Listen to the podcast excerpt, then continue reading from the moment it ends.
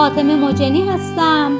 بشنوید ادامه حکایت ملک شهرمان و قمرالزمان در شب 181 از 1001 شب. گفت ای ملک جوانبخت.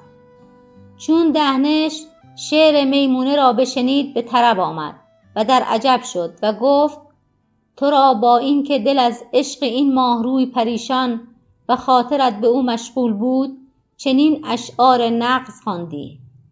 من نیز باید که به اندازه طبع جهد کرده شعری چند انشا کنم. پس دهنش برخاسته به نزد معشوقه خود ملک بدور رفت و جبین او را بوسه داد و این قصیده برخواند.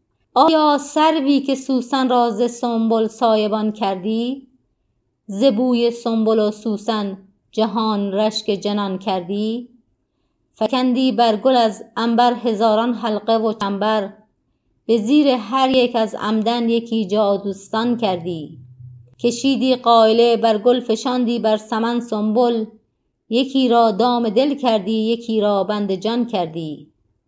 چه آفت دیدی از عاشق چه راحت دیدی از گیتی، که کردی پیر عاشق را و گیتی را جوان کردی.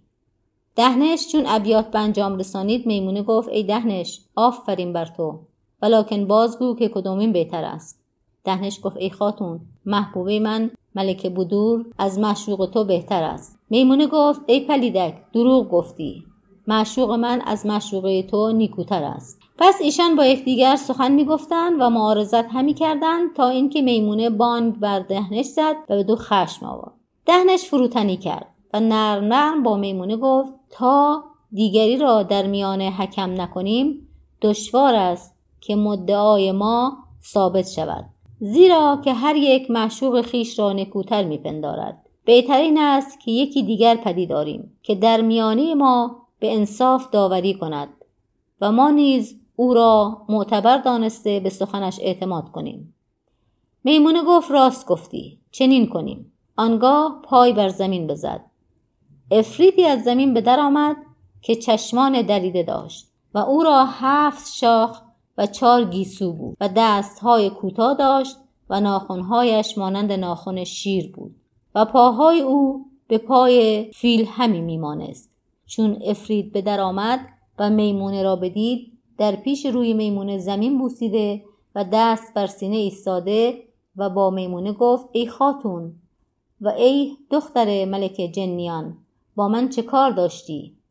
میمونه گفت ای قشقش قصد من این است که در میان من و این دهنش پلید داوری کنی. پس میمونه قصه را از آغاز تا انجام به قشقش فرو خواند. قشقش به سوی آن پسر و دختر نگاه کرد، دید که دست در گردن هم خوابیدند و در حسن و جمال به یکدیگر شبیه‌اند و در ملاحت و سباحت برابرند. پس قشقش در شمایل بدی ایشان به حیرت اندر ماند و دیرگاهی به دیشان نظاره کرد. این ابیات برخواند: آه از این لعبتان مشکین موی، آه از این دلبران زیبا روی، گاه تن را جدا کنن از جان، گاه زن را جدا کنن از شوی. چون من مستمند سوخت دل، هر یکی را 1000 بر سر کوی.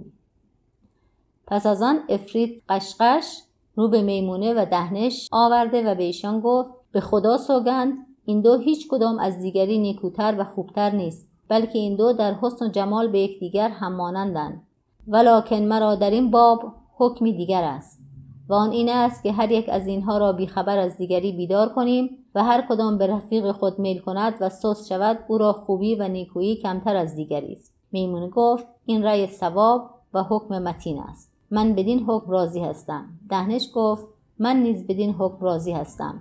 پس در آن هنگام دهنش به صورت کک درآمد و قمرالزمان را بگزید. چون قصه به دینجا رسید بامداد شد و شهرزاد لب از داستان فرو بست.